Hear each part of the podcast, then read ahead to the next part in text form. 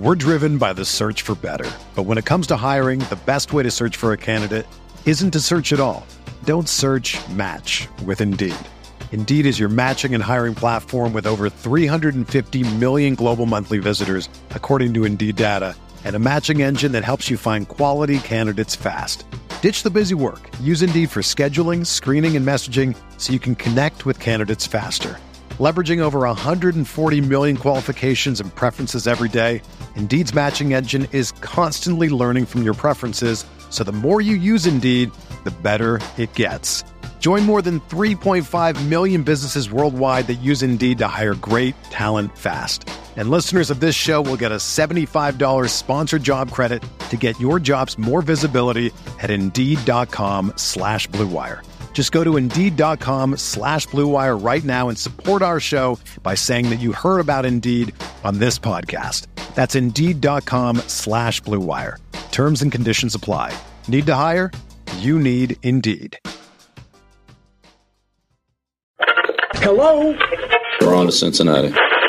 You play to win the game. It was all that Dan Marino's fault. Everyone knows that. When it's too tough for them, it's just right for us.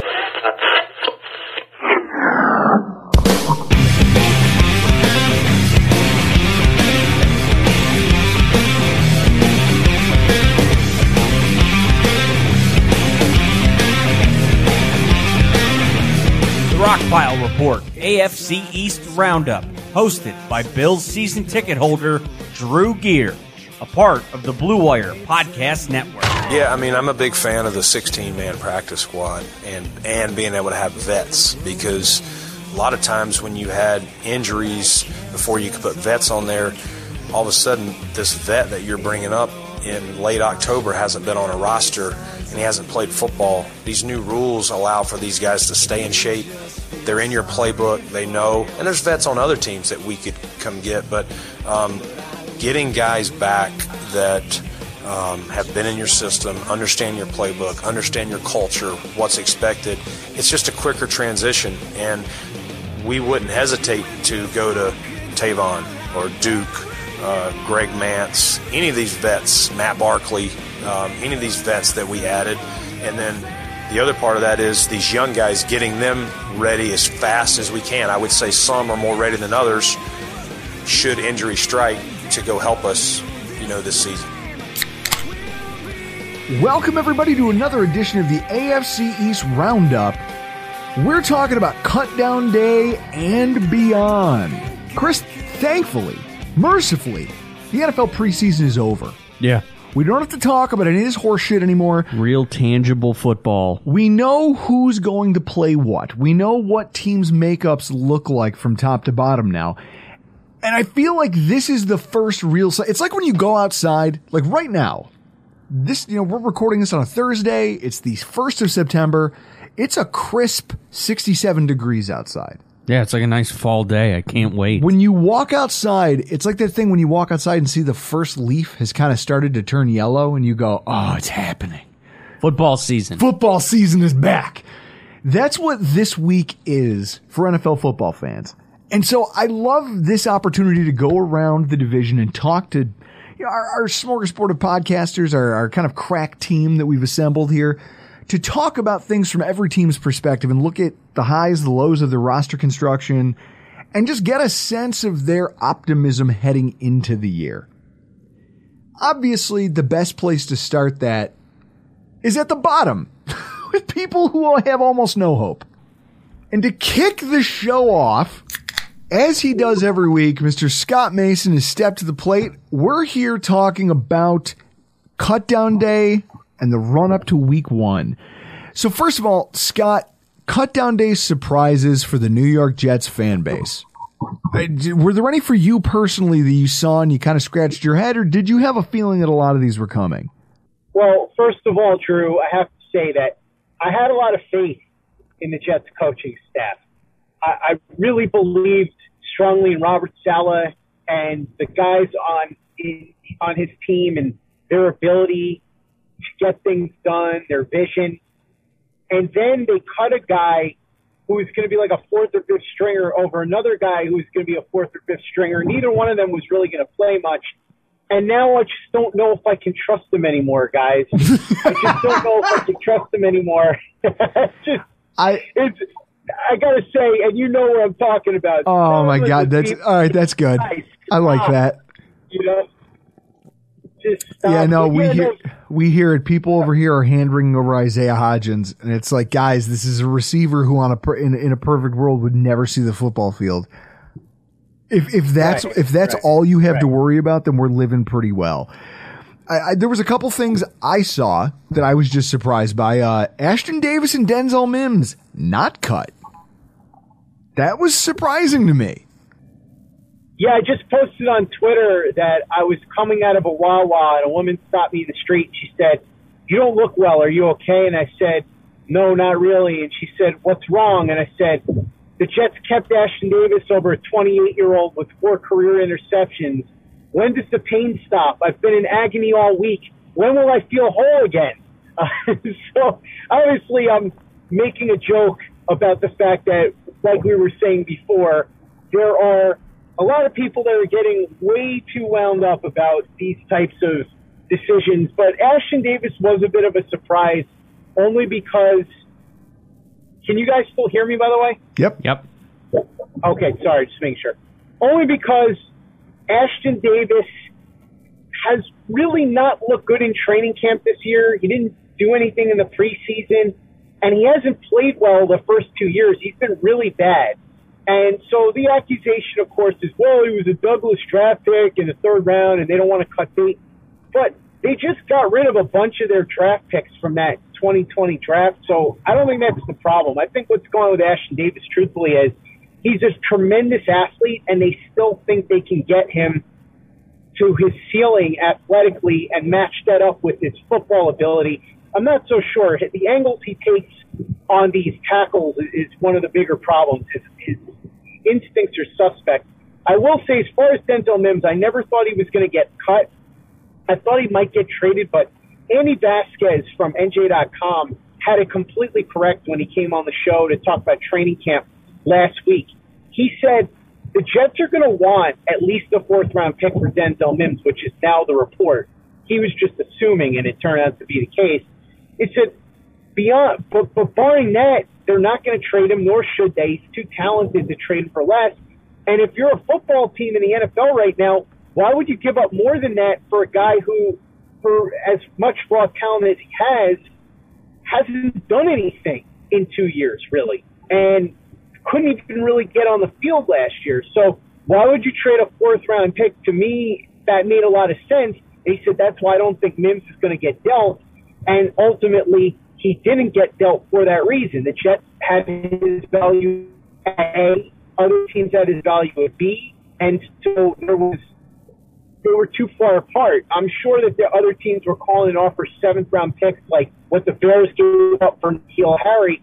But I'm glad honestly, uh, Corey Davis and a lot more.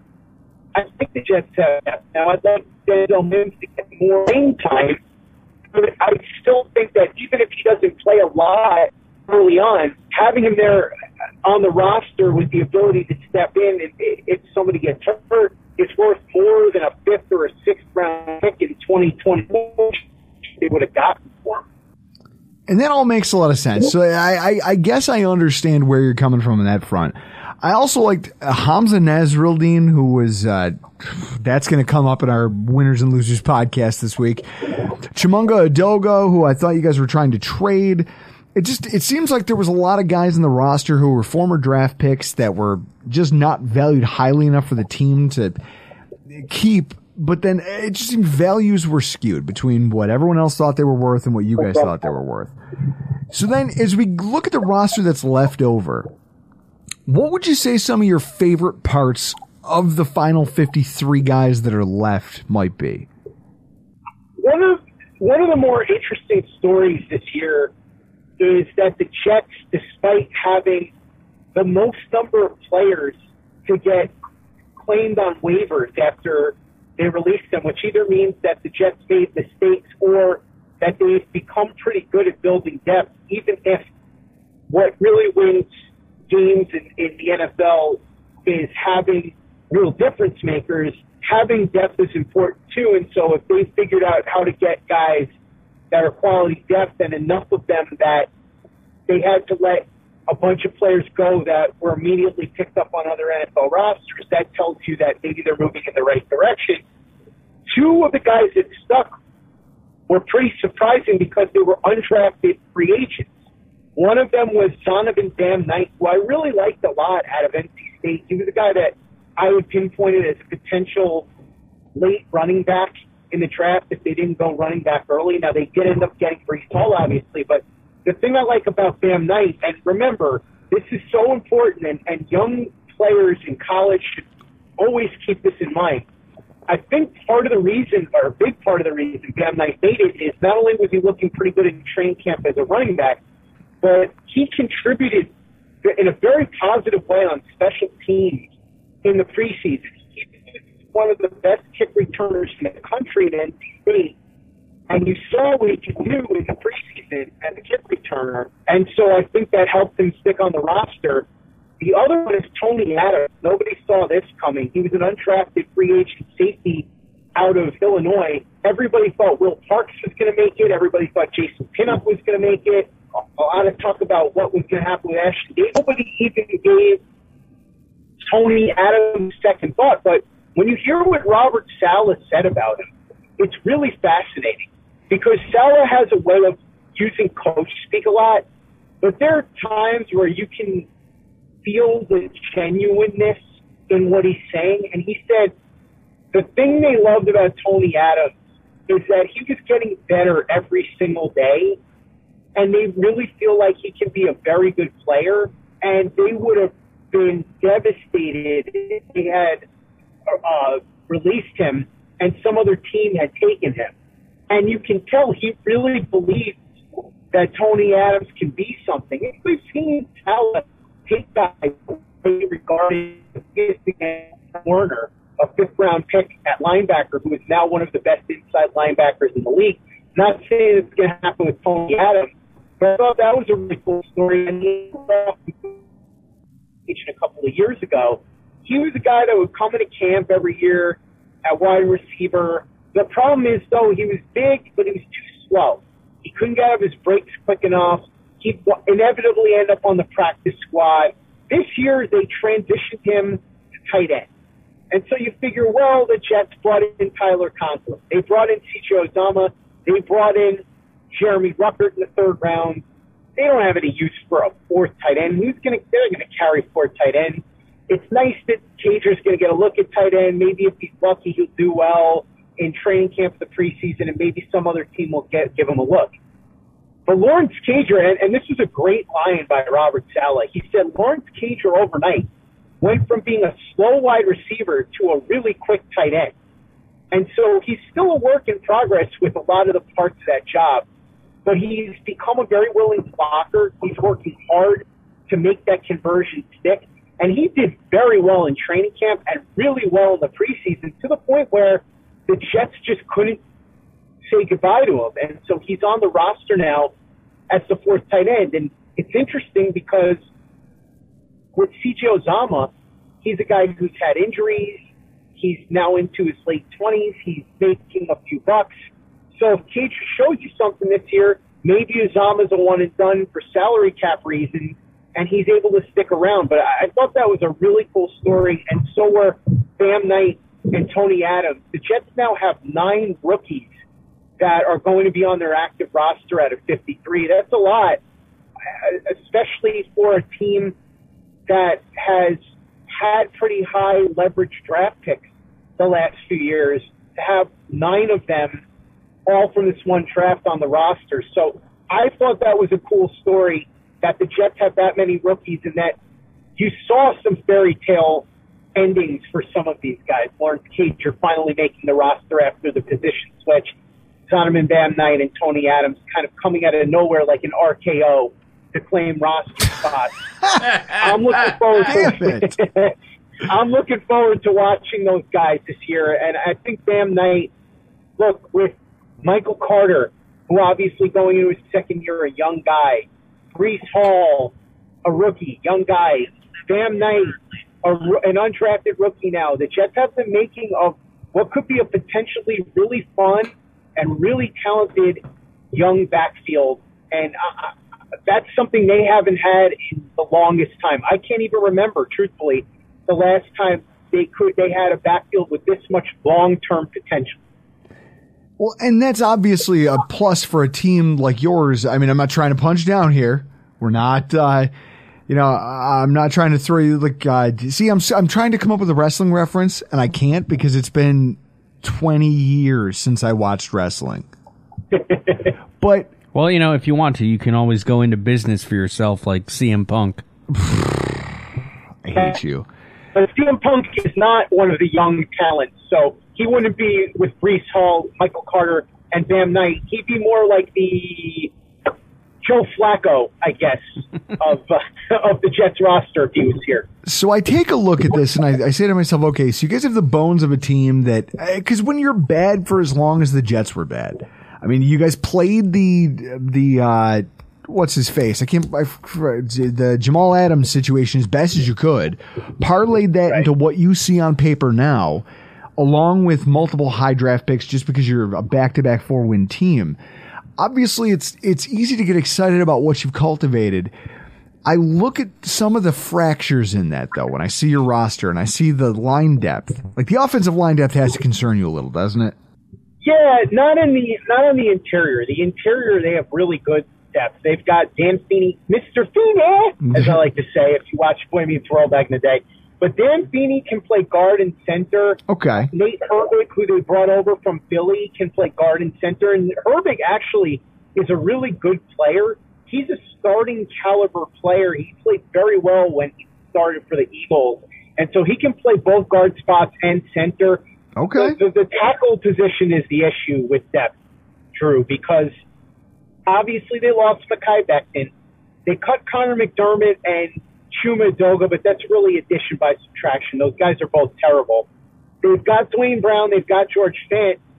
They've got Max Mitchell behind them, a rookie fourth rounder, but that's it. And the problem, of course, is Mitchell's a rookie, completely untested. Duane Brown is 37 years old. And off a fairly injury. So Jets fans are correctly worried about the tackle spot they definitely need to do something there. The problem is I'm not really sure who you can add at this juncture that would make any kind of difference, but I would assume Joe is probably calling around looking for the possibility of maybe dealing like a future conditional late round pick for an offensive lineman who could provide him some depth because you really need what I talk about with the fact that right now it's only Max Mitchell and two guys, one that, you know, is, you know, well tested, peak years, and obviously because of that susceptible to injury, and the other who's coming off of an injury. So their their depth is excellent on the interior. Their depth at tackle is very lacking, and they need to do something about it. So you guys are missing your, so you have uh, lacking tackle depth, a lot of exciting young players. Your quarterback's going to miss a few games to start the season. The magic question that we're asking every one of our guests this evening as we close each segment. The Jets can make the 2022 playoffs if. I need you to finish that statement for me. There are a couple of ways I could answer it, but this is the most simple way that I can do it. And I think it's probably if you were to ask me one thing that would propel them to the playoffs, it would be this.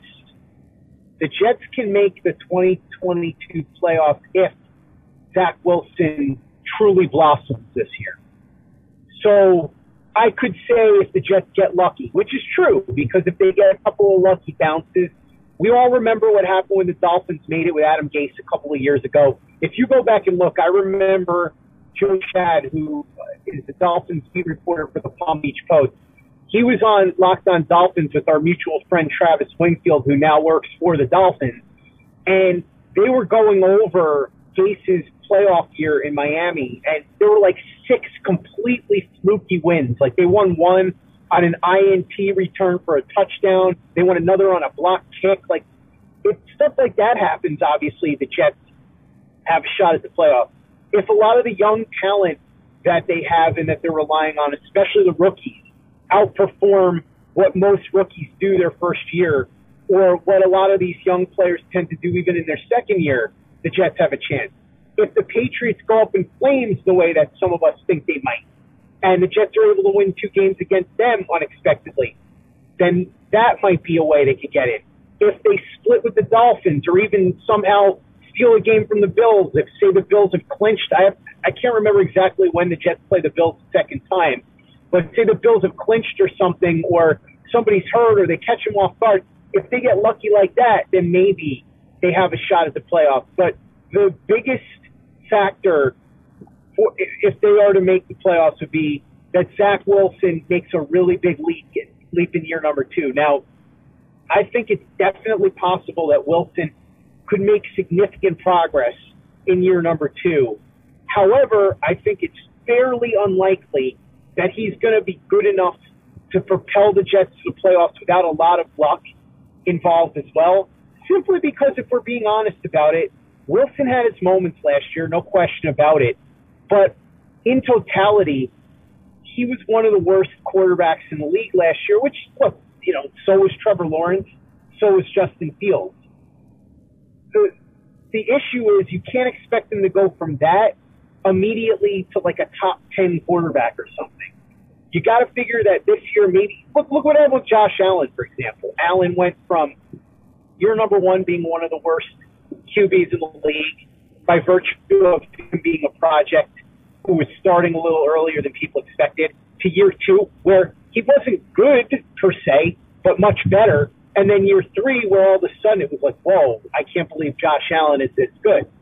So if, if let's say Allen was like the 20th best quarterback in the NFL, which is still statistically fairly below average, if Wilson could get to that this year, right, and all the other pieces around him are really good and they catch some breaks, maybe. But I think the reason why it's not all that likely the Jets are going to make the playoffs is because I think, given the division they're in, given some of the early games they have to face and overcome, and given the, the size of the leap Wilson would have to make to realistically win enough games under those circumstances for the Jets to make the playoffs, it's probably not going to happen, but that would be the way that it would happen. That Zach Wilson goes from one of the worst quarterbacks in the league in 2021 to one of the, say, 12 best in 2022. Well, I'll tell you, it's a long shot, but we're pulling for you outside of two Sundays the entire season. Why don't you let everybody know where all your content's going to be for Play Like a Jet and what they can look forward to in your run up to week one? Well, first of all, Drew, I appreciate that you're pulling for the Jets, except for the two games against the Bills. And my only response to that is to channel my inner Bruce Prichard and say, I love you. I'm sure Chris knows that reference, a little brother love action right there. But where can people find Play Like a Jet? Well, of course, anywhere that you download podcasts, Spotify, Stitcher, Google Play, Apple. If you want, you can send me an email or a DM. I'll stand out on the street corner and blast it in front of your house. Whatever's easiest for you, you let me know. Uh, you can follow on Twitter at Play Like a Jet One. We've got our store over at TeePublic. That's teepublic.com. We've got our YouTube channel, youtube.com slash Play Like a Jet. The Thunder from Down Under, Luke Grant does some awesome videos over there, and obviously he's going to ramp up more of them as the season gets closer. But gentlemen, as always, I appreciate you having me on, and I cannot believe that we are a week away from the season actually beginning in 2022. And I can't believe that we are that much closer to the in-season debut of the Grills Mafia. We're driven by the search for better. But when it comes to hiring, the best way to search for a candidate isn't to search at all. Don't search match with Indeed.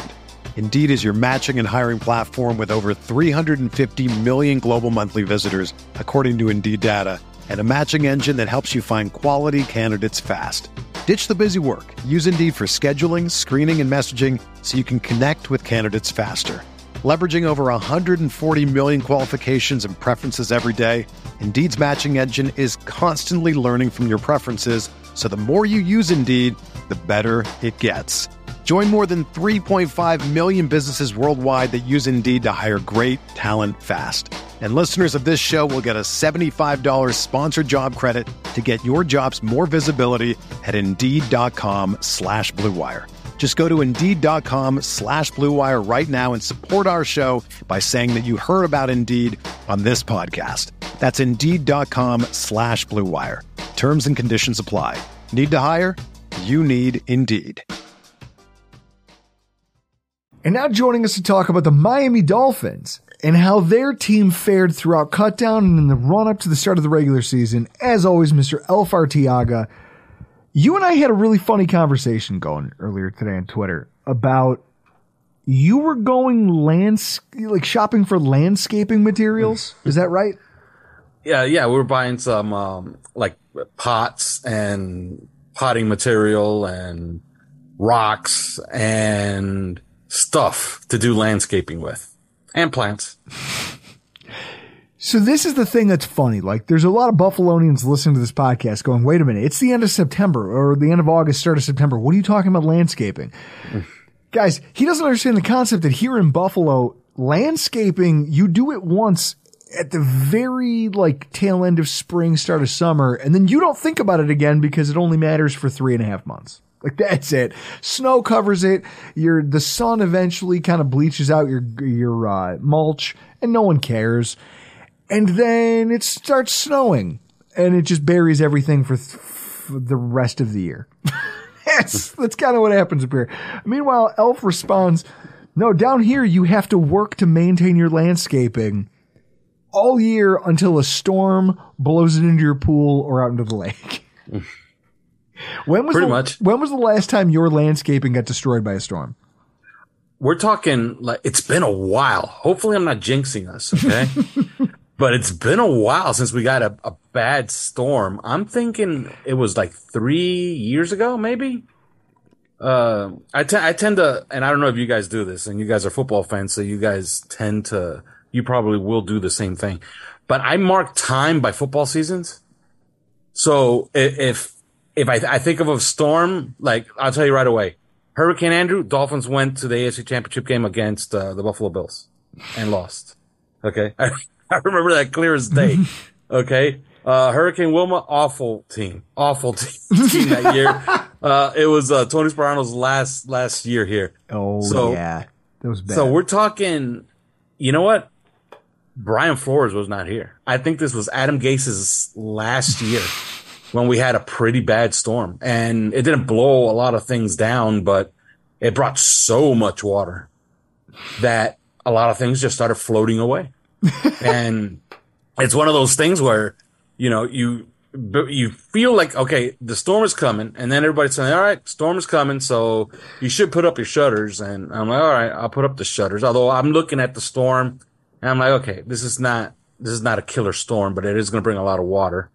But I'll put the shutters because I got accordion shutters. So those are easy to put up. So it'll take me 30 minutes to put them all in the house. So I put all the shutters up and I'm looking outside and I'm like, you know what? I'm going to bring in my bar. Okay. even though it's, even though it's in, inside of, uh, it's under a, a like a, like a, a porch, right? So it's, it's covered. It's a lanai, right? So it's covered. That's where I have a TV outside and everything. So I'm like, you know what? It's probably a good idea to take down the TV, take down all this stuff just in case. You know what I mean? I don't, I don't want to wake up in the morning and then all this stuff is blown out into the street, right? so I take all of that down. I bunker everything down and I'm like, all right, I'm cool. And really nothing happened. Just a lot of water.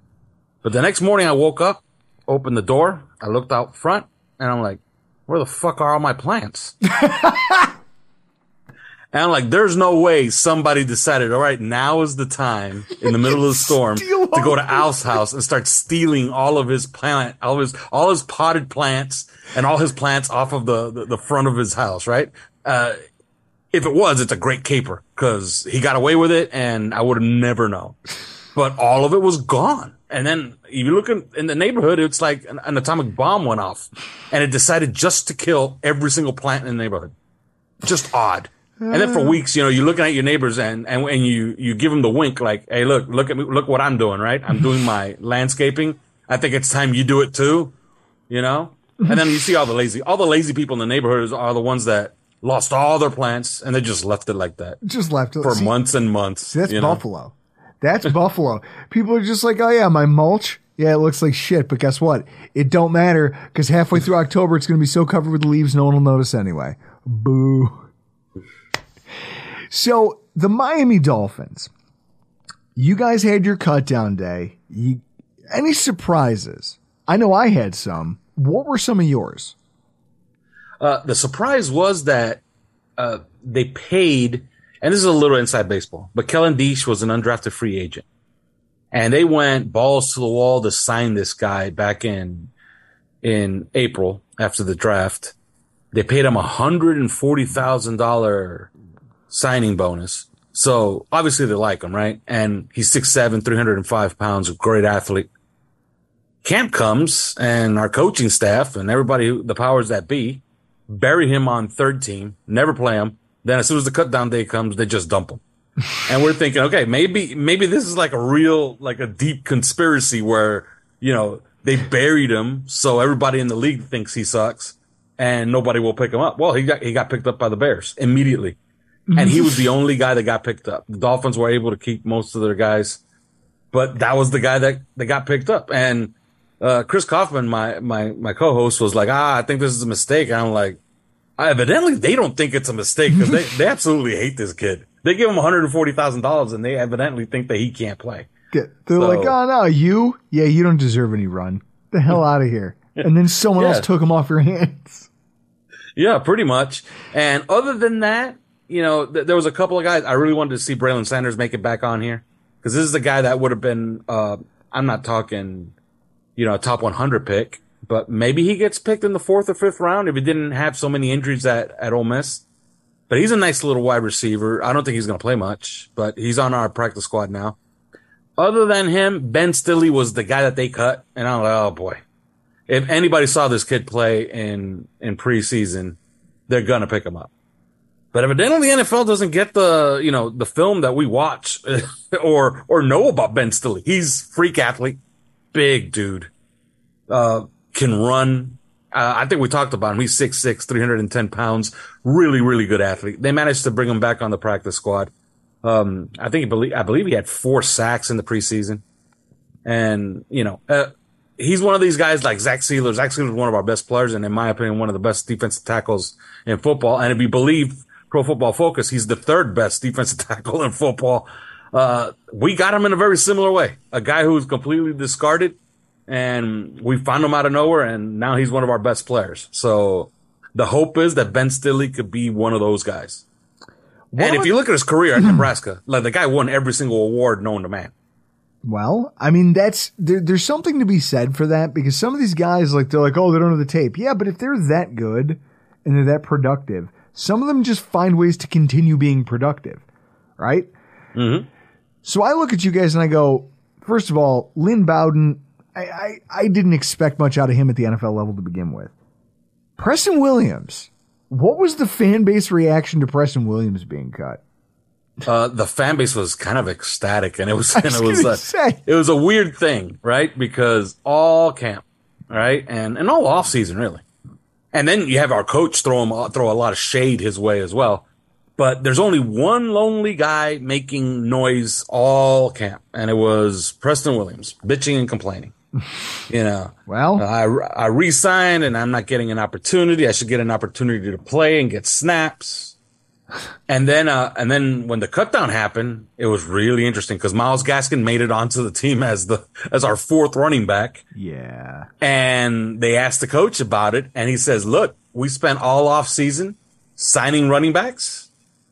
And th- think about this. Think about our coach saying this. We spent all off season signing running backs, bringing in a new system.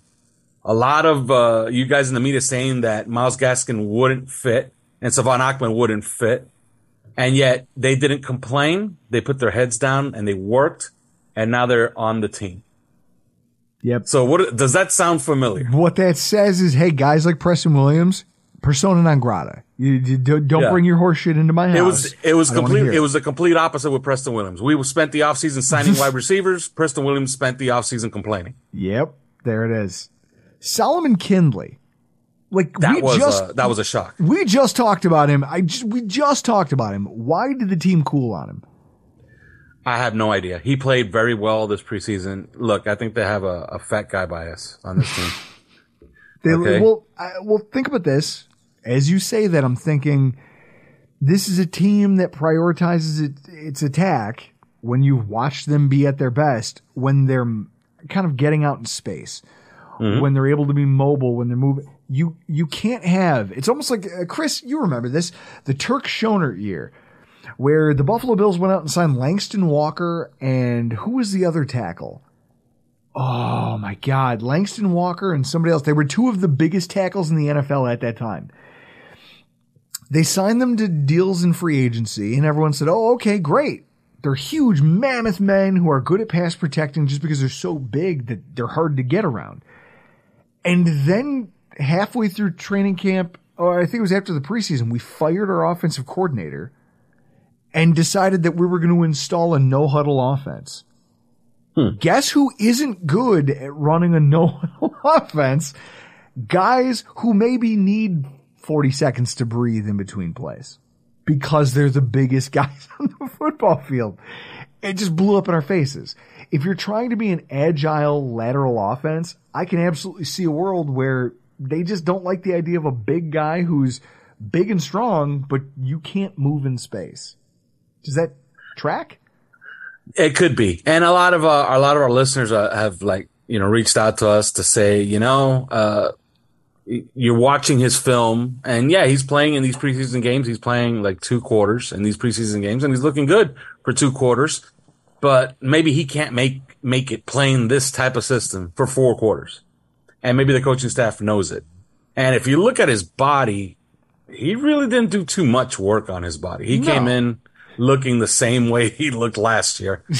but he's an effective, he's an NFL football player. He still has not caught on anywhere, which is odd in my opinion. Like he's an NFL football player. Like if, if you carry nine offensive linemen, he should be one and he can play anywhere. He could play, he could play left guard or right guard. He could play for any team anywhere. Uh, he's a good football player, not a great football player. Like you could do better. You could, you could, you could have a better starter. adequate.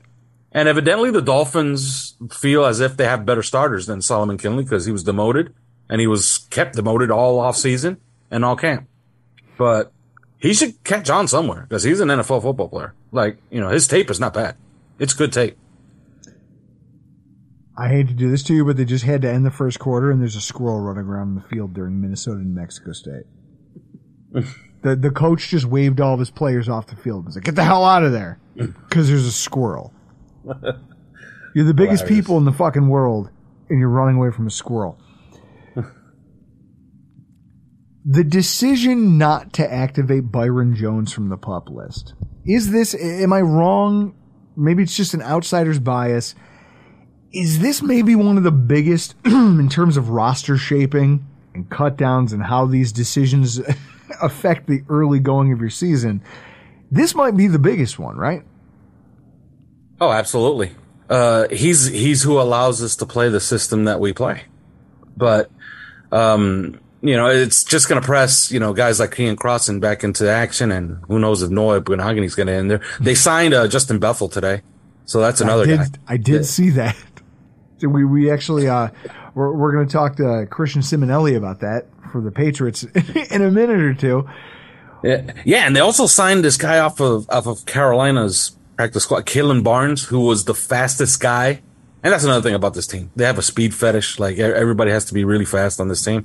So they signed Kalon Barnes, who ran a four two three at the combine, one of the fastest combines of all time. Uh, they signed him and they put him on the practice squad. So evidently they're, they're stocking up on boundary corners, which is, which is what I think they needed to do because they have, you don't want to start moving Nik Needham around. Uh, he's good at what he, what he does. Keep him there. you know, and you have good safety, so they're just going to have to cover up for whoever plays opposite of Xavier Howard. And for four weeks, I guess Xavier Howard's going to be pretty bored. So we've been asking everybody tonight favorite parts of the roster and least favorite parts of the roster, or points of concern versus things that you feel strongly about. I mean, you just kind of touched on one of the things that I feel is a kind of a kick in the teeth for the Dolphins. It's that your defensive back room, you've got Howard, minor injury, but he's okay. He's going to play, no questions asked. At least going into week one. Sorry, I'm I'm suppressing a burp here. I'm on my tenth Montucky cold snack tonight. We're we're really doing work over here. We're Chris r- ramping up. We're earning the right to win. Yeah, that's what they. McDermott might call it. That's what they say. So, uh, Xavier Howard, minor injury. Byron Jones, not activated from the pup. Crossen and Needham were both sidelined with injuries throughout the course of the uh, last, what, two weeks? Three weeks of the preseason? Uh, yeah, but they ended up playing. Crossen Okay. was the only one who sat out against the Eagles. Both have returned to practice this okay, week. perfect. Crossen was a was a concussion. He was in the concussion protocol. He returned this week. Okay. So, weeks three and four.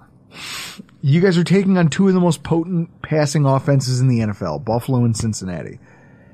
And your cornerback group is what it is right now. Is that has to be a point of concern amongst your fan base, correct? Oh, absolutely. But like I said on on Twitter, some some guy was was asking, well, you know, whoever's on the other side is going to have a bullseye on his back. And I was thinking, okay, the way you got to look at it is like this. You know, wh- who are your choices? Do you throw at A, Xavier Howard, or B, Nik Needham, or C, whoever plays opposite of Xavier Howard plus Jevon Holland? Because that's the way they're going to have to play. Uh, whoever that is is going to have to get a little help, and they're going to have to scheme some stuff. So, you know, it's not going to be as simple as just just send a bunch of blitzes everybody's way. It's going to be about helping whoever is opposite of Xavier Howard. You know, this is not something you want to be doing for for an extended period of time, but I think they could survive four weeks like this. I mean, luckily your first opponent's the Patriots. They don't even, th- th- their wide receiver core right now is like the movie Dodgeball. We don't even know who our best player is. your favorite parts of the makeup of your 2022 roster after the cut down. Oh, that wide receiver core. It's, it's great. It's a really good wide receiver core. And of course, I really like our, our defense, our, our defensive line, especially, especially our edge players. They went out and they decided, okay, uh, you know, we're pretty happy with The what Trey we have. Flowers signing, you guys can go fuck yourselves. That was, that was ridiculous. Yeah, that's what I'm saying. Uh, you know, they they came out and we were talking about it on the podcast. Uh, Andrew Van Ginkel, uh, he he'd had his appendix taken out, right? And our coach had something very funny to say about that. He said he has an appendix issue and we remove said issue. So he's been out. So Andrew Van Ginkel might, might not play week one. So we were thinking, okay, we need a a quick fix for the snaps that Andrew Van Ginkel plays because he plays every third down. And then he spells ends every once in a while. And then he even plays a little linebacker. Like he plays a lot of positions on this defense. Okay. So we were thinking, okay, we need to replace him somehow. We already have Jaelan Phillips and Ogbah on the outside and we have our defensive tackles, but we need a specialist other than just Melvin Ingram. We need an, another guy because Van Ginkel might not be ready for week one. And then they signed Trey Flowers. And I'm thinking to myself, this team is, this team means business. Like they're going out and they're get, they're getting the the guys and pretty much uh, this is they're hitting every single Josh Boyer erogenous zone that there's that, that there's ever been. All right. So with that in mind, you guys have a solid, uh, will eventually throughout the course of the season have a solid DB core, even if they're banged up to start the season. You guys just keep finding ways to fortify your trenches. The question we're asking everybody tonight, just to kind of end as we wrap this up, the Dolphins can make the 2022 playoffs if. I need you to finish that sentence for me. uh, they stay relatively healthy, and most importantly, their quarterback. If Tua plays 16 games, not 17, but if he plays 16 games, if it, if they just have to make it past one game, they're going to win 11 games and they'll be in the playoffs. All right. Are you willing to put a Seagram's escapes on that? Absolutely. Ah, all right. I'm a huge. Fa- I love that. That's how confident you are in this. You're probably not wrong. I mean, the depth of your team in certain spots isn't great, but if they can stay relatively healthy, and if your quarterback doesn't miss half the season because. Uh, first, first of all, here's a question: Are they going to leave Austin Jackson out there on an island against AJ Epenesa again? Probably not. No. Probably they probably or it'll be schemed. Uh, if you watched any of their games, like they do so much that yeah. sometimes it doesn't really even matter. No, they scheme up protection, probably because they've watched what happens if they make him drop back and just stand there behind what is this group of offensive linemen and a st- just standard protection. They're not going to get it done. They have to scheme protection, which is fine. You can do it. The Rams are going to have to do it against the Bills this week. And then all you know, uh, there's something to be said for all the BS going away. Today they they named uh, captains. Okay. Last year there was a big big controversy over when they had the captains and they picked the captains. Tua was not named a captain, and I didn't think that was the the the noticeable one. The one that was noticeable to me last year was that Xavier Howard was not selected as a captain either. And the only people that were selected as captains were all the Brian Flores former Patriot sycophants. Oh, Oh, and Jesse no. Davis, Oh, the, the worst player on the team. Yeah, if Jesse Davis, like at that point, you burn the sea because it doesn't mean much. Okay. So last year we had this weird selection of captains. Jason McCourty had just gotten here from the New England Patriots and they made him a captain. Okay. And it was just a really odd group of captains. And I, I've done my own informal poll and I can't get anybody to confirm or deny if they voted for Tua Tagovailoa. But I have had several players tell me on the record, although they won't put their names on it, but they don't mind me talking about it, that they don't get how Xavier Howard was not a captain because a lot of guys voted for him. Well, they voted today for captains. Tua Tagovailoa got the most votes. Guess who got the second most votes on the team? Xavier Howard. Xavier Howard. So you tell me how that is possible. How those two guys are the top vote getters. You know, other captains, by the way, are Christian Wilkins, who who's a fabulous player. Tyreek Hill, who people don't know this. He's been a captain his entire career past the second year with since Kansas City. And then uh Terron Armstead. Those are the captains on the team. Oh, and Jevon Holland as a second year safety. But you know how I feel about him. Oh no, he's he's he's fantastic. It sounds like Chris. This is what the shitty thing is for us as Bills fans. It sounds like Miami's finally getting its shit together. Yeah, you'd hope so. you would hope so, but it yeah, and I, and I sounds like it that, that today. I don't know if you saw the press conference, but uh, Mike McDaniel's press conference had to it had to be pulled because he's he cursed because uh, uh, I don't know. Do you allow cursing on, on your podcast? Of course. Okay. Uh, he was asked, you know, it, well, first of all, he went into the, the, the, the captains and he said, look, I like that I let the team vote on the captains. And I was like, I didn't want to open up the, the ballots and see something weird, but I opened up the ballots and I'm like, yeah, these are our best players. So I love that our coach can acknowledge, yes, these are our best players. These guys that are the captains on the team, these are our best players. But then he was like, you know, they were asking him about, you know, about Trey Flowers. And he's like, look, you may not know this about me, but I love edge players and defensive linemen. And if it were up to me, we draft a fucking defensive lineman every single year in the first round. And, and then he goes, whoa, I think you're going to have to edit that out. And sure enough, they pulled the, the press conference and they edited out him saying, I would draft a fucking defensive lineman in the first round every single year. That's awesome. So, you know, I, I- you know, he, he knocked it out of the park today as far as, you know, talking about his, his captains.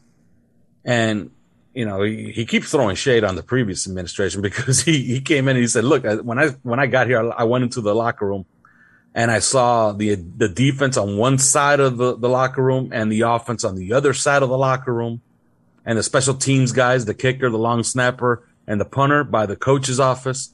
And I'm like, I don't like this. I want to move all of this around. And he moved there all around. So like it's all completely commingled. And he goes, look, we got to be a team.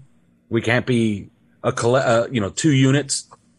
And I understand. And he, he also said that, look, I understand that our defense has been carrying this team, but now that I'm here, we're a team and Yep. we carry ourselves. So he's hitting every single, uh, you know, he's hitting, hitting every single note that you can possibly want, want. And then you saw him against the Eagles and he brought out a, a few little tricks. He showed you, he gave you a little bit of a taste of what the offense is going to look like. And you start to think to yourself, yeah, this guy knows what the hell he's doing. Well, I'm excited for you guys, except for week three. You know, obviously that that can't go well for you guys if you're a Bills fan. Like in my mind, I can't. I just can't root for you then. But between now and then, we're gonna have a lot to talk about. We're gonna do this AFC's roundup throughout the season. Where can people find your run up to Week One on Twitter? Where can they find your podcast? Yeah, next week we will do our preview of the season and week one against the Patriots. And you can find our podcast anywhere you get your podcast uh, iTunes, Spotify, anywhere. And on Twitter, you can get our stuff at the number three yards per carry. So find us there. Now, Chris, I know I already have an open beer. I'm opening a second one for this conversation. Oh, as we start talking about the New England Patriots post cutdown day ahead of week one of the NFL season. And on the line with us is Patriots superfan Mr. Christian Simonelli. How are you this evening, sir? Oh, I'm okay, gentlemen. How are you? Not too bad, not too bad. I mean, any any time you can get get out, get out of the house, crack multiple beers and talk football, it's you can't call it a bad day. now, we're looking at the New England Patriots, just kind of what their roster looks like after the cut down, after the preseason process played out. Were there any surprises to you and the Patriots fan base?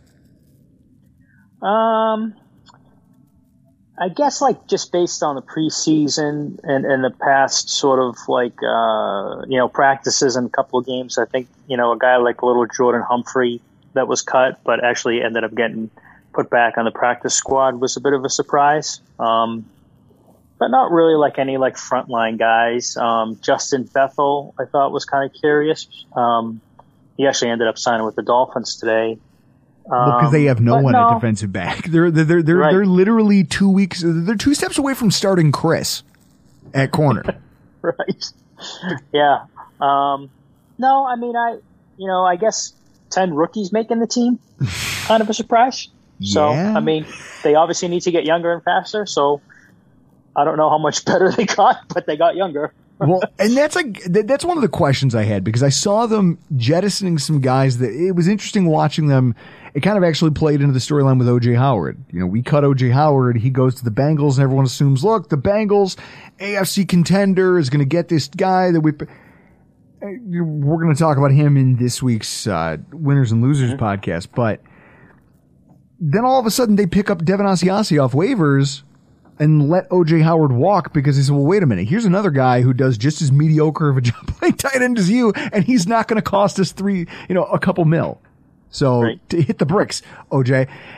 So when I see this and I see that you guys cut both of the depth tight ends that you had, I, th- that was kind of the thing about your team. I feel like after Gronk left, after Brady left, you guys said, okay, let's steer into this. We're going to try to rebuild this tight end room so that we can go back to this 12 personnel variable front kind of a thing. And you guys invested but not nothing in terms of draft picks. I mean, I think one was a fourth round pick and one was a third round pick, right? Right. D- Dalton Keene and Devin Asiasi. Right. And, and you cut both of them, which I see that and I just, I wonder, you're going in with two tight ends. What does that mean for your offense? Well, I think first, just getting back to those two picks, you know, I think Bill knew pretty early on that those two guys really probably weren't going to work out because the next, you know, year, the next off season, he went out and he and he just and and you know, uh, um, obviously they knew, okay, we need our offense revolves around the tight end primarily, um, and I think that when you look at look at sort of the past years with Gronk, everybody said it was Edelman that made the offense go, but to me, I always thought when Gronk was in there, it made them so much more difficult to defend. Um, so now you got Henry and you got Jonnu Smith and maybe you run that 12 personnel. I, you know, I, I, I don't know what they're going to do with a guy like, like I said, like, um, little Jordan Humphrey, cause he could probably play some tight end too. But it, look, it's just a, it, it's just a, another knock on Bill's drafting. Um, basically never saw the field and Asiasi when he was out there flashed maybe one or two plays, but I mean that was it. And and I just it's just another failed draft. I mean, it's just another failed two other failed draft picks that you can just rack up. Um, Well, there was that tweet the other day by Bill Barnwell that I mean, it's funny. One of our listeners had to send it to us because he's got us blocked on Twitter. I'm sure you're shocked by that, Christian, right? oh no, can't imagine anybody would block you. Yeah, you're, you're shocked that someone's blocked us on Twitter. So Bill Barnwell put out that tweet about how uh, the Patriots had 13 first, second, and third round picks between 2018 and 2020. Right now, it looks like they went two for 13, and he just has a chart breaking down all of the picks. It's not a good look. Like it, re- it really, and I, but some of that's not fair. Like he's he's including on this list. I'm just looking at Uche, who still has a role on the team. Uh, he's pointing out like uh, like what is this? I mean, obviously N'Keal Harry that didn't Mhm. work. Uh, but Isaiah Wynn, I don't know that you can classify him as a miss. I, I think that was more just off the hype that he was on the trading block. But it's still an indictment of the fact that you guys haven't drafted well. When I take a look at your roster, yeah, I have questions. I mean, because we're here talking about favorite parts, least favorite parts of the roster. I'll start with my least favorite part, and I want to see what your reaction is to it. Four running backs in the stable. You, you drafted uh, Pierre Strong this year. You drafted Rhamondre Stevenson last year. You took Damien Harris the year before that. You bring in Ty Montgomery. Now, maybe Ty Montgomery makes it and you guys are going to put him on the IR, or whatever happens there. But as of today, I'm seeing that you only have two tight ends and you only have five listed wide receivers. I look around the AFC and I see that teams are going tight end heavy. They're going wide. They, they want more skill players at their disposal because it, it gives them variables that they can throw into the equation, different skill sets that they can bust out at a moment's notice and kind of change the look of their offense. And so it just seems counterintuitive that Belichick would instead decide to shrink those groups and say, listen, I don't need that. What I need to do is carry more defensive players. it is kind of strange, um, particularly for a team that through the years has has really relied on guys like James White and Kevin Faulk and Shane Vereen, you know, for those crucial third down plays. I mean, those guys for years kept the offense moving. And it wasn't necessarily like they would convert a third and 13, but, you know, a third and six, and all of a sudden, you know, defenses would clamp down on Gronk and Edelman or Amendola, and then you'd have James White slip out of the backfield and get the seven yards for the first down. Um, so yeah, it was kind of curious, you know, since the practice squads have been expanded to 16 players, th- that allows them obviously for a little bit more flexibility to carry guys on there and, and call them up. Um, so maybe that's part of it. And, and Bill maybe says, okay, I know I can get these guys on the practice squad and I'm not going to really lose them because, you know, no one else is going to grab them and I can put a little bit more emphasis and add a little bit more bodies on defense. That's true, but I'm looking at this here, and you got Lil Jordan Humphrey, who I was surprised you guys cut because he was a spark plug for your offense, in the, and then Matt Sokol, Jalen Wydermyer, former Buffalo Bill, Tre Nixon, mm. and J.J. Taylor. So out of your 16 practice squad spots, you guys put five of them to offense, and the rest of our defensive players. Well, Bill Belichick's defensive coach, so um, yeah. you know, I mean, any any you know he, you know, I think the argument can be made too that you really don't have. Actually, I'm saying you really don't have. You don't have. They don't have a number one corner, and I'm not sure they have a number two corner. That's, So- yeah, that's a scary prospect, right? Yeah, and so you got bodies on, you know, on the practice squad, you know, at cornerback, and I was bummed out that they cut Cameron McGrone at linebacker, but they signed him back to the practice squad.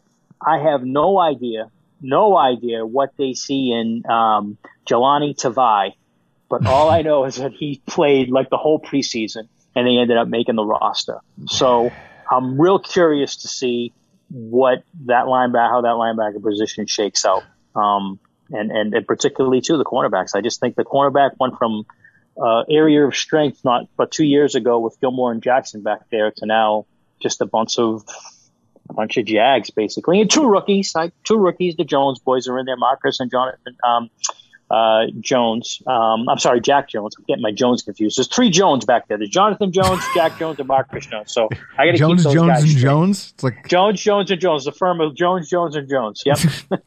So it can't all be doom and gloom, though. There's got to be some parts of this Patriots roster that you feel pretty good about after watching how it shook out and what the 53 man roster looks like.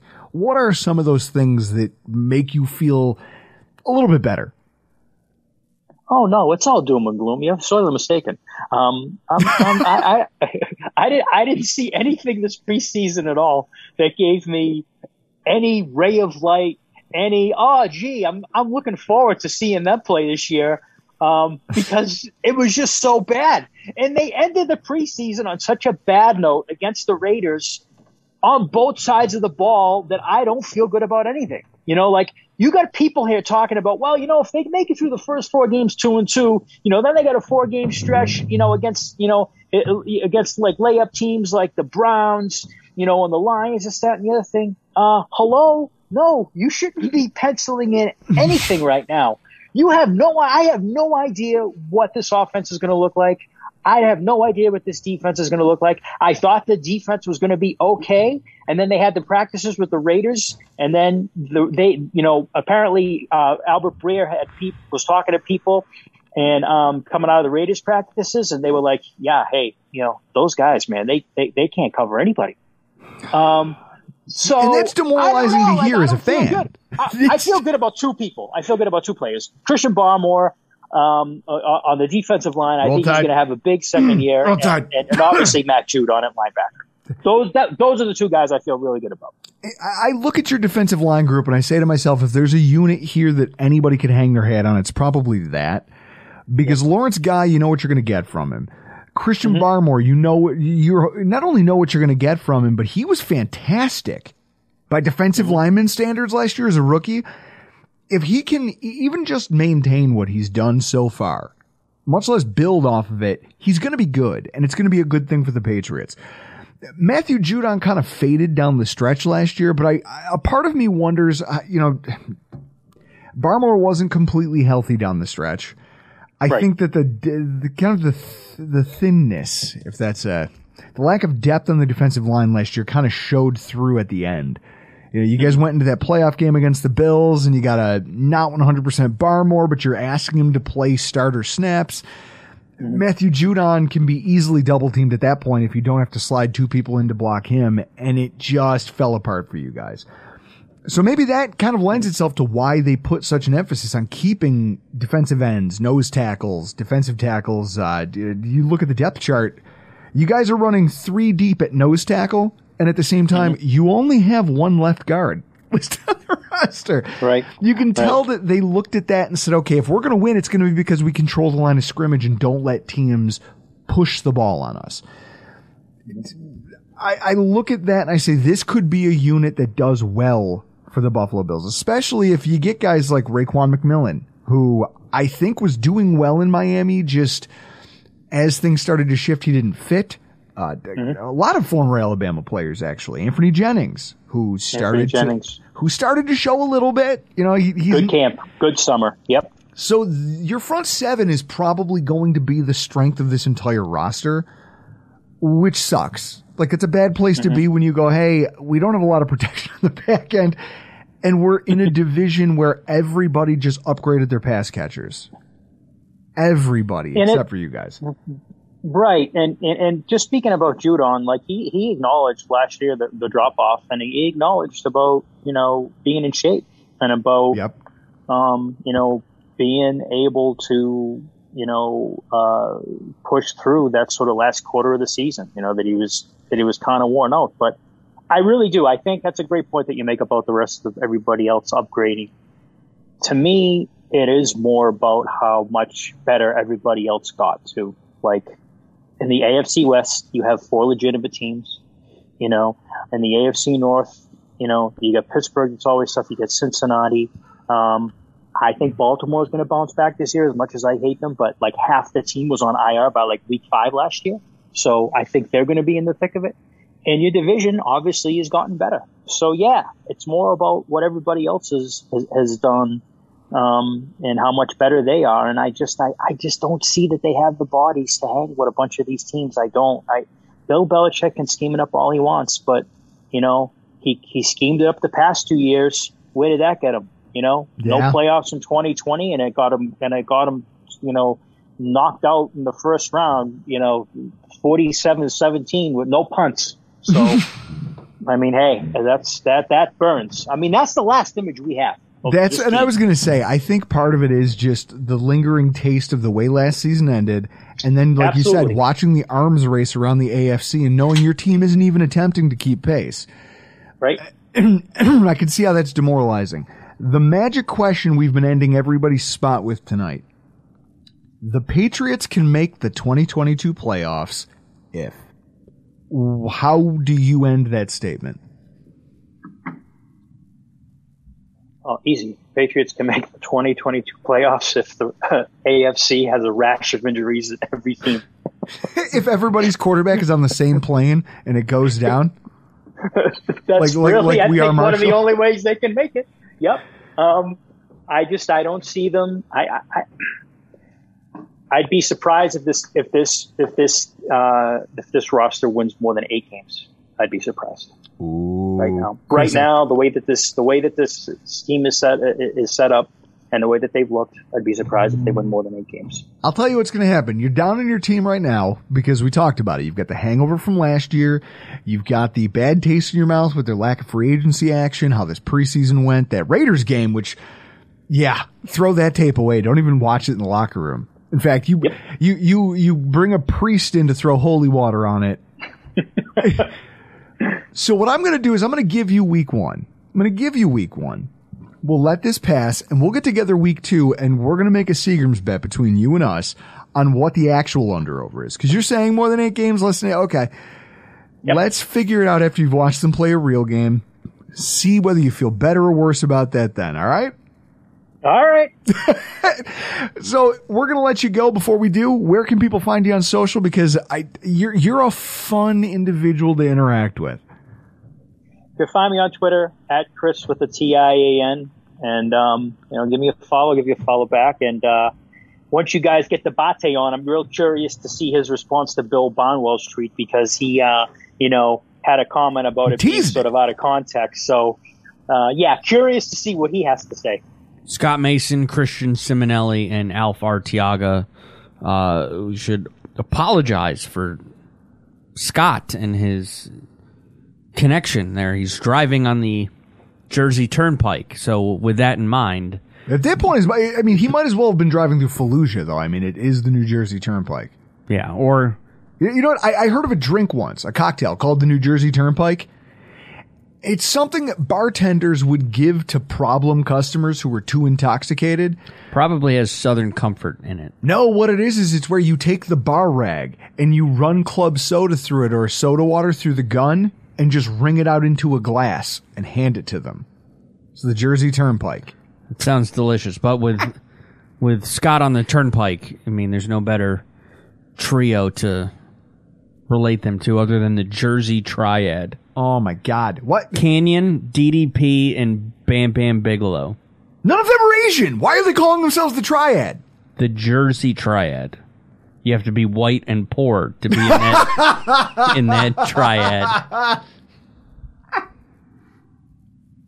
That might And at be least one of 'em- funniest. See, Chris, One of them's got to have a tattoo on their head. people don't people underestimate how funny you actually are.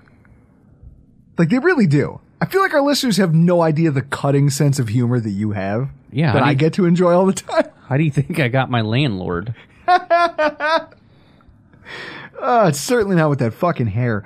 So we're talking about the buffalo bills and cut down days surprises. Let's start there. Anything that shocked you right? I mean we all kind of knew what the roster was going to look like. We've said that all offseason long. Was there anything that still surprised you? Would probably have been OJ Howard. Yes. Based on dead cap and all that nonsense. which we're going to get into in much finer detail just to, just to keep this show moving. Into more detail in our winners and losers podcast this week. Make sure you check that out. I think isaiah hodgins was a little bit of a surprise. He was pr- he i I mean i saw some uh, some screen caps, and I saw some stuff out there from the national media. Isaiah Hodgins was one of the most productive wide receivers in the NFL during the preseason. Like that's not nothing. Yeah. And I and I understand the surprise of our fan base when it comes to Isaiah Hodgins because I feel like some of them are some of these players get this allure around them, this mystique where they're like, well, if, if this guy just puts it together.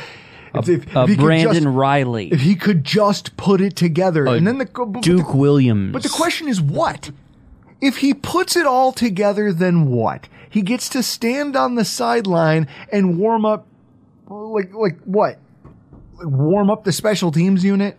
No, what he would do is when you watch a pregame show and then they show uh, Josh Allen warming up, he's the guy that stands next to Josh Allen to catch the return balls and then hands them to Josh and he throws them to whomever he's throwing to. And Isaiah Hodgins. Now, I, it's it's funny because earlier in the show, Scott touched on this dynamic of if you're gonna be a young player trying to make a team in the NFL and you're not a starting caliber talent, you better play fucking special teams and you better do it well. Uh, th- this happened with a fifth round running back the Bills drafted back during the Rex Ryan era. Uh, Jonathan, Jonathan, fuck, call in if you know. But Sean McDermott took over in 2017 and Jonathan Williams, I think his name was. Sounds right. Jonathan Williams didn't play special teams. He had been a starter throughout his entire collegiate career, so he had no experience on special teams. He wasn't a returner. He just didn't do much. And so when we cut him, people were uh, kind of surprised and said, well, we wasted a draft pick. Yeah, but if he's not going to play, if he's stuck behind LeSean McCoy and he's not explosive enough to be a starter, then what do you do with a guy? You can't give him a roster spot if he's not going to do anything for you. Chris, that, that would be like me signing you to your job. Like, that would be like me hiring you to do the job you do right now. Okay? Right now, you're actively doing something at work. You're driving a tug around. What they're asking, he- what they would be asking him to do is, hey, we're going to hire you and we're going to pay you, but instead sit in the break room and wait. Just wait. That happens. Maybe someday we'll have a tram for you to drive. Until then, we just need you to sit here and watch TV. You know that Jonathan Williams is uh he plays played for six teams. That doesn't surprise me. Six teams, two stints with Washington or Detroit, excuse me. Three with Washington. Man. He's currently on the Redskins or Commanders. I'm still going to go Redskins. He's still on the Redskins. It just feels normal to say it that way, I guess. For us, uh, same way we call Ralph Wilson Stadium Ralph Wilson Stadium, and Greg Thompson from Cover One gives a shit because he's like, "Well, I can't imagine anyone would call it the Ralph." Be like, "Hey, you want to go to the Ralph?" That's what I like in my head. It's Ralph Wilson Stadium, as it Mhm. will be until they knock it down, and I'll see him and the rest of you who don't. F- you don't have to agree with me. If you if you strongly oppose me, I will see you in hell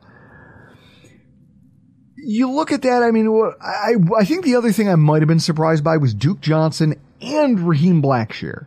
I don't know why, but I thought that Blackshear had done enough. I thought he had done enough to warrant a spot on the 53. If not, I thought Duke Johnson would be the that that next guy. And instead, when you look at the makeup of the Bills roster, I mean, I'm going to head over to Ourlads. Let's see, Ourlads, because it really is just it's my favorite. So Blackshear's undrafted. And we're not going to carry four running backs. We drafted Singletary, well, we are Cook, and Moss. Well, technically, because of Taiwan Jones, we are carrying four running backs. Well, he's special teams. He's a running back as much as you are, Chris. Correct. So, I, I guess it's just one of those things. You can't have a fifth guy on the running back depth chart who just isn't going to see the field. Luckily, we were able to get him on the practice squad, which, you know, at the top of the show, you heard Brandon. I mean, I guess if there's a silver lining to all of this, at the top of the show, you heard Brandon Beane's comments about him enjoying the expanded practice squad and just the rules and the flexibility that it gives, the elevations they can pull up, basically how it all works. I think that's important when you look at the makeup of the Bills practice squad. Because even if you don't agree with all the cuts that were made, we now have Duke Johnson and Raheem Blackshear both on the practice squad. Joe Giles Harris, good special teamer. I mean, you pray to God you never need him in a game, but he's out there. He's on your special teams. Greg Mancz, Isaiah Hodgins is back. You just go down the list. I mean, some of these guys, you know, Brandon Bryant, you, you don't really know. He he played once, once upon a time, and didn't look lost, but wasn't great. CJ Brewer, I, I believe he's a rookie. like Tavon Austin, being able to stash him on the practice squad feels like a win, doesn't it? Yeah, you got Barkley and Austin, and I would I would put in there um, Mike Love. Mike Love too. Mike Love's been on our practice squad for four years. Yeah, uh, if you you know not to uh, well, it's probably already out. So you guys, if you guys download after the snap, Reid talked about having Mike Love on the practice squad in the uh, in his ability to mirror some guys he sees on special teams that line up across from Reid and how to block and you know practicing uh you know cheat a little and get off the line to to kind of get Reid to help recover. So Reid uh, talked about him on after the snap and what he brings to the practice squad just from a special team standpoint. I think that's a, again another nuance of this game that gets lost uh, amongst the average fan is that this practice squad a lot of times what they're trying to do is they're trying to emulate the other teams that they're going to see. When they're in practice, you need talents. They need a Duke Johnson. They need a Raheem Blackshear. They need some of these players. They're, they're going to need Isaiah Hodgins at some point to mimic somebody else on the other team. I, I remember reading that I think it was Isaiah McKenzie was acting as Lamar Jackson when they were trying to prep for the Baltimore games because they needed someone who was shifty and fast so that they could figure out how to close off running lanes quickly enough. There's there's so much that goes into this. But so to hear him at the top of the show talk about this practice squad, this is what he's talking about. You know, they get uh, I'm looking at it right now. Tanner Gentry comes back. They've got bodies but they've also got bodies that they're comfortable with who have been around the team for a long time. I mean, Joe Giles Harris was here last year. Uh, Tanner Gentry was here last year. Mike Love has been around for a long time. Isaiah Hodgins, Matt Barkley. These are guys who are all very comfortable with this organization.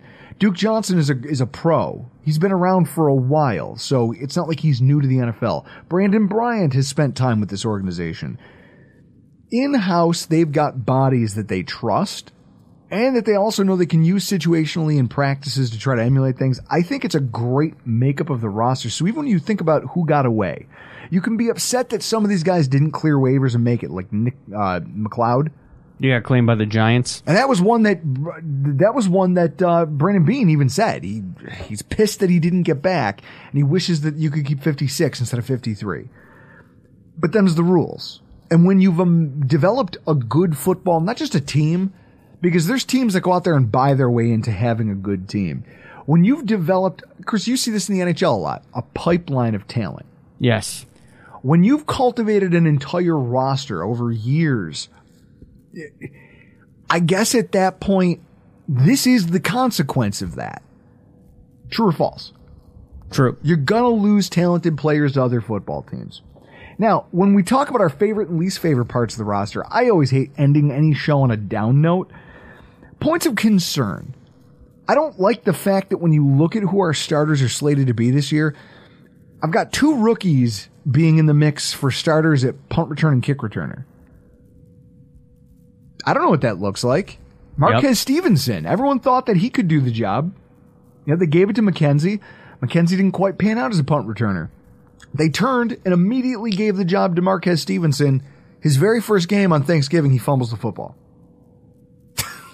That's just he never stood out. He never really made anything happen. And so now you're turning to more inexperienced players. McKenzie's your kick returner, but behind him is Cook. All right, Cook's an athlete. You expect that he's going to be pretty good. Just his traits say that he can probably do the job, but you've never seen him do it. I don't know. I don't I don't love that. And I also think it's notable that once again a return job gets tied to the wide receiver room. They kept seven to get Stevenson onto the IR, then signed our punter, Sam Martin, to get it back down to six. At this point, McDermott just has a flat out tell in terms of how he likes to build his rosters, doesn't he? I mean, I'm a little. Return jobs will never really touch the running back room. It is always going to flow through the wide receiver room. Yeah, the uh, well, special teams as as a whole would be like my concern because of the rookie establishment at kick and punt return, and then also we. I mean, you probably won't see a whole lot of. Uh, I don't know what the word is. Uh, I think that you'll see chemistry, but you know, I just hope they're able to get it in a week with the snapping. Yeah. Snap, hold, kick. He helped for Brandon McManus, and he was pretty damn good. Yeah, So- but that's also in Denver, where there's thin air. I don't think air affects holding a ball. I think uh, the kicks, sure. Holding, holding the football, I don't think this isn't. I I mean, unless you're talking about deflating the football, like those losers up in New England. Yeah, that's Otherwise, I don't think it has anything to do with holding a football. That's also the thing. Oh, can we get this out of the way now? Can is there uh Seagrams in the fridge? I believe there is. There should be one. There might be one left. There's two left. There's two left. Throw me one. Yep. Throw me one. I'm not going to throw it because I'll Toss put it. D- Come on, toss it. We paid too much for this stuff, Chris. I- Walk your ass over here. No, I thought you were an athlete. You just can't uh, toss. I'm I- afraid. I'm an athlete. I I'm know How scared. to, I know how to catch. Just toss it. Granny style, two hands. I'm Yeah, not you- throwing beers around the. You call uh-huh. this a beer? You're not throwing beers around. I'm not throwing beverages. What are, What are you drinking for? Just wait. Okay, well, I mean, I'm because we're talking about specialists. Araiza is no longer here, so we can make the 53. Yeah, so your fucking we- high horse you got on. We, we both lose that that bet, but mine mine had some substance behind it. some some shenanigans, we'll call it. No, we don't want to make light of it, but Jesus Christ. yeah, that's right. So the other point of concern I have while you chug that nonsense, the only point of concern I have is cornerback depth. We've got a lot of youth there when you look at it on paper, and I feel like that could be a problem when you factor in. We're going to go a couple, at least four weeks without Tre White, at least four, maybe even a few more than that the youth that we have at the cornerback position is going to come back and bite us in the ass in a few ways. I think that they're on the whole going to be all right, but it's tough. Like week one is obviously a big test. We're going to talk about that in this week's preview, but just on the whole, young kids who haven't played NFL caliber football, asking them to play the run, asking them to play man coverage at the NFL level against starting NFL caliber wide receivers. It's not a great matchup. So it's a little concerning to me that we're going to have to go the first month of football. When can he come back? Technically, uh, week five five against Pittsburgh. Yep. I mean, outside of I'd let him sit that week too. I think actually, and that's I know we talked about it earlier in the summer that I think we'll be okay without him for the first month. I just don't love the fact that they didn't go out and make the move. I mean, kudos to Christian Benford, but they didn't go out and make a move to get a veteran guy here in house. Well, all we had, the Rams, yeah, they got some talent at receiver. Tennessee runs the ball. Miami, you don't know if Tua can get it to Tyreek. Baltimore, they don't use wide receivers. Pittsburgh's going to have a does rookie. Does he even know where they are? I don't know. I wonder if Lamar Jackson even knows their names. All right, maybe maybe now I'm just being insulting, but either way, don't care.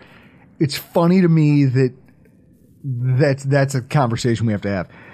I like the makeup of the roster. That one spot just bothers me a little, just the amount of youth and that we didn't make a move to address that somewhere. Even during the cutdown process, there were veterans all across the NFL who got cut this week.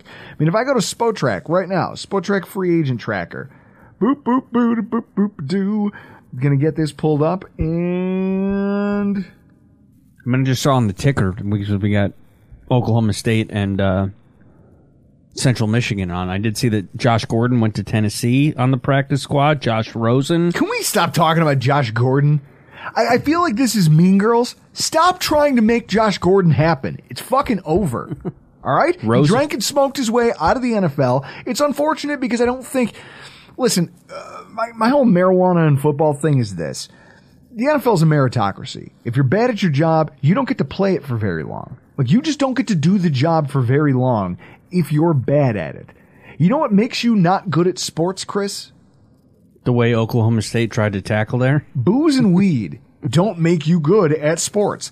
As a guy who's gotten hammered before pickup games of hockey, it don't help. It's not a performance enhancing substance by any stretch. If you are self medicating with weed and alcohol and you're still good enough to play at an NFL level, then who the fuck are they to tell you you can't? If you can still score touchdowns and put up yardage, who are they to tell you that you can't do this thing?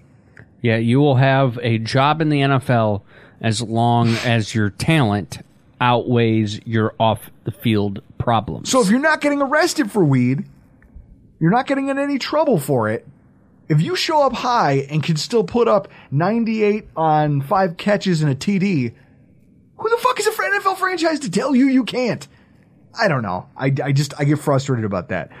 But you look over right now, Chris, I'm looking at this. So Trae Waynes, Joe Haden, Chris Harris, Janoris Jenkins, Kevin King, Xavier Rhodes, Jimmy Smith out there from Baltimore. He gets released. AJ Bouye, Terrence Mitchell, Travis Carey, Justin Bethel. He just actually got picked up, uh, Justin Bethel. Vernon Hargett, there there are names out there, right? And those are just the old guys. Those are just like kind of like the vet, the more veteran guys. There's other cornerbacks that you could bring in for next to no money and put them on this roster. They intentionally chose to go with youth. Scares the hell out of me, but I'm not Brandon Beane. I don't get to make those calls. Yeah, he's smart and you're not. Things that I enjoy are that our trenches are pretty stacked. In the trenches, the Buffalo Bills are pretty uh, top to bottom. I mean, they've made this roster. Greg, they've got Greg Van Roten, but they've also got Greg Mancz in the practice squad. Bobby Hart is still here, so you've got guys with guard tackle flexibility, guard center flexibility, Tommy Doyle, who's got tackle or guard flexibility. And those three guys who can play any one of these positions are backing up the most athletic starting offense. Oh, and Spencer Brown, who's a backup, because Quessenberry seems to, for right now, have the starting job going into week one. Like, we ha- you could take some of our backups and make them starters on another team somewhere in the NFL. Yes, the Jets, the Redskins. Look at our defensive line. Tell me that's not the same story. Tell me Daquan Jones doesn't go in as an as a one tech on any other team, and that Tim Settle probably doesn't get a significant number of snaps on at least five other teams in the AFC East. That's a Or true AFC East, statement. AFC. Yeah. So this team in the trenches is stacked with talent, and our wide receiver group is really multifaceted. You know, you take a look in years past, we'd always see it as Stefon Diggs is our our ex receiver who just does it all. Gabe Davis is taking the role of the Z receiver who's going to be on the opposite side of the field from him. And then it would have been Cole Beasley as your slot guy that you look at and go, okay, I guess they call it the Y, your flanker, whatever you want to call it, but it's one of those things where you see him and you say, here's what Beasley does. He plays zone really well. He, uh, he has his nuance to his route running and his just understanding of spatial awareness between linebackers. He can make himself available to Josh in tight spots. Well, now we've taken that, and if you talk to our defensive backs during the course of training camp, they looked at the problem that both Isaiah McKenzie and Jamison Crowder present together, and they said it's actually really hard to stay on balance when you have both of these guys because Crowder has the savvy route running feel for zone, kind of the same way that Cole Beasley did. But Isaiah McKenzie's a much fa- a much more athletic specimen. He's a little bit more explosive in terms of his ability to make cuts, yards after the catch, stuff he'll do in the open field. Being able to throw all of these things at a defensive group is a lot. And then you factor in Khalil Shakir into that group of guys that we can throw into the attack the middle of a defense, depending on what their makeup and constitution is. I really think that I like the different skill sets each one of these things. McKenzie's more of a route runner. He's more shifty in the open field. Khalil Shakir's a little stiffer, but he's just straight speed. Contested catch ability for a small guy. He, he plays with a little bit of balls to him, and I like what he brings. And then Crowder's just your steady, hey, I can make myself available to you as a security blanket underneath. This group might be the most well rounded we've had from top to bottom in the last two or three years. I guess the question that we've been asking everybody else, Chris, I want to ask you. The Bills can win the AFC East for a third consecutive year in 2022 if. If what? There's no significant injuries. I'd say even with the, I mean, depending on who. I mean, you lose Josh Allen. Okay. Now we're talking about, we're talking about something. But there's also a reason you traded for Case Keenum. And you saw some flashes of that when he got to play in that preseason game with the Bills starting offense how he just, all right, we're going to be the same vertically attacking offense. we're going to do, th- we're not going to change the playbook just because I'm a backup and I'm in the game. And it worked.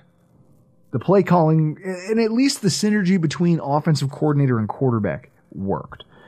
Now, I don't know if that continues in the regular season, but at least I know they're communicating well and you could maybe pull off. I mean, your defense would have to do a lot of heavy lifting, but ultimately, I think that barring an injury to Josh Allen, like a long term one,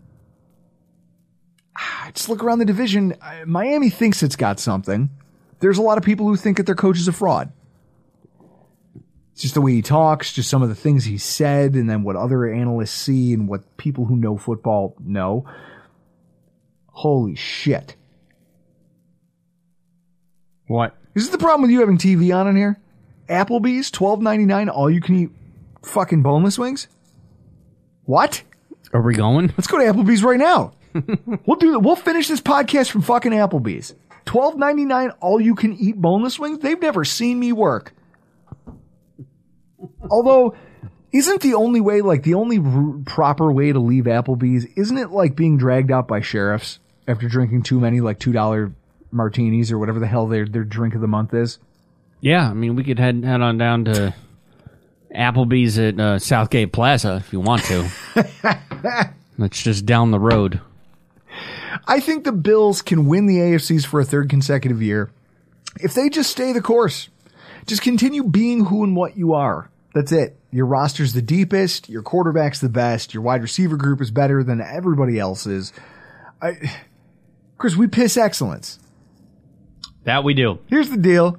I'm the best there is. I piss excellence, and nobody can hang with my stuff. That's Josh Allen talking about the 2022 Buffalo Bills. Honestly, obviously nothing's a given. The Patriots are on their way down. The New York Jets are just hoping they can crawl out of the bottom. Miami is once again believing that they have, oh, off his hands. this is why you don't trust the Gundy, the Gundy machine. It's 7-7 in the first quarter, Chris. I'm not liking this. 12 versus an unranked? Yep. God. My ADHD will not allow me to podcast and watch football at the same time. So ultimately, I think we're going to be just fine. Again, it would take a wave of injuries to derail this train. I think. But who knows? Luckily, we don't have to sit around and fucking postulate about this stuff because real live football action starts next week, and I can't wait. But for tonight, we got to get the hell out of here. I'm Drew Gear. That's Chris Krueger, and this has been your AFC East Roundup. Everyone is talking about magnesium. It's all you hear about. But why? What do we know about magnesium? Well, magnesium is the number one mineral that 75% of Americans are deficient in. If you are a woman over 35, magnesium will help you rediscover balance, energy, and vitality. Magnesium supports more than 300 enzymatic reactions in your body, including those involved in hormonal balance. From functional medicine doctors to mental well-being and female hormone experts, we all know that magnesium is the one mineral to improve all aspects of well-being and health. But which one? Magnesium Breakthrough from Bioptimizers, the trusted choice recommended by leading experts with seven best absorbed forms of magnesium to ensure your body receives the support it needs for overall well-being. Go to bioptimizers.com slash balance today and use code BALANCE10 for 10% off. Support your journey to wellness at B-I-O-P-T-I-M-I-Z-E-R-S dot com forward slash balance. Magnesium Breakthrough from Bioptimizers, your foundation to optimal health and vitality.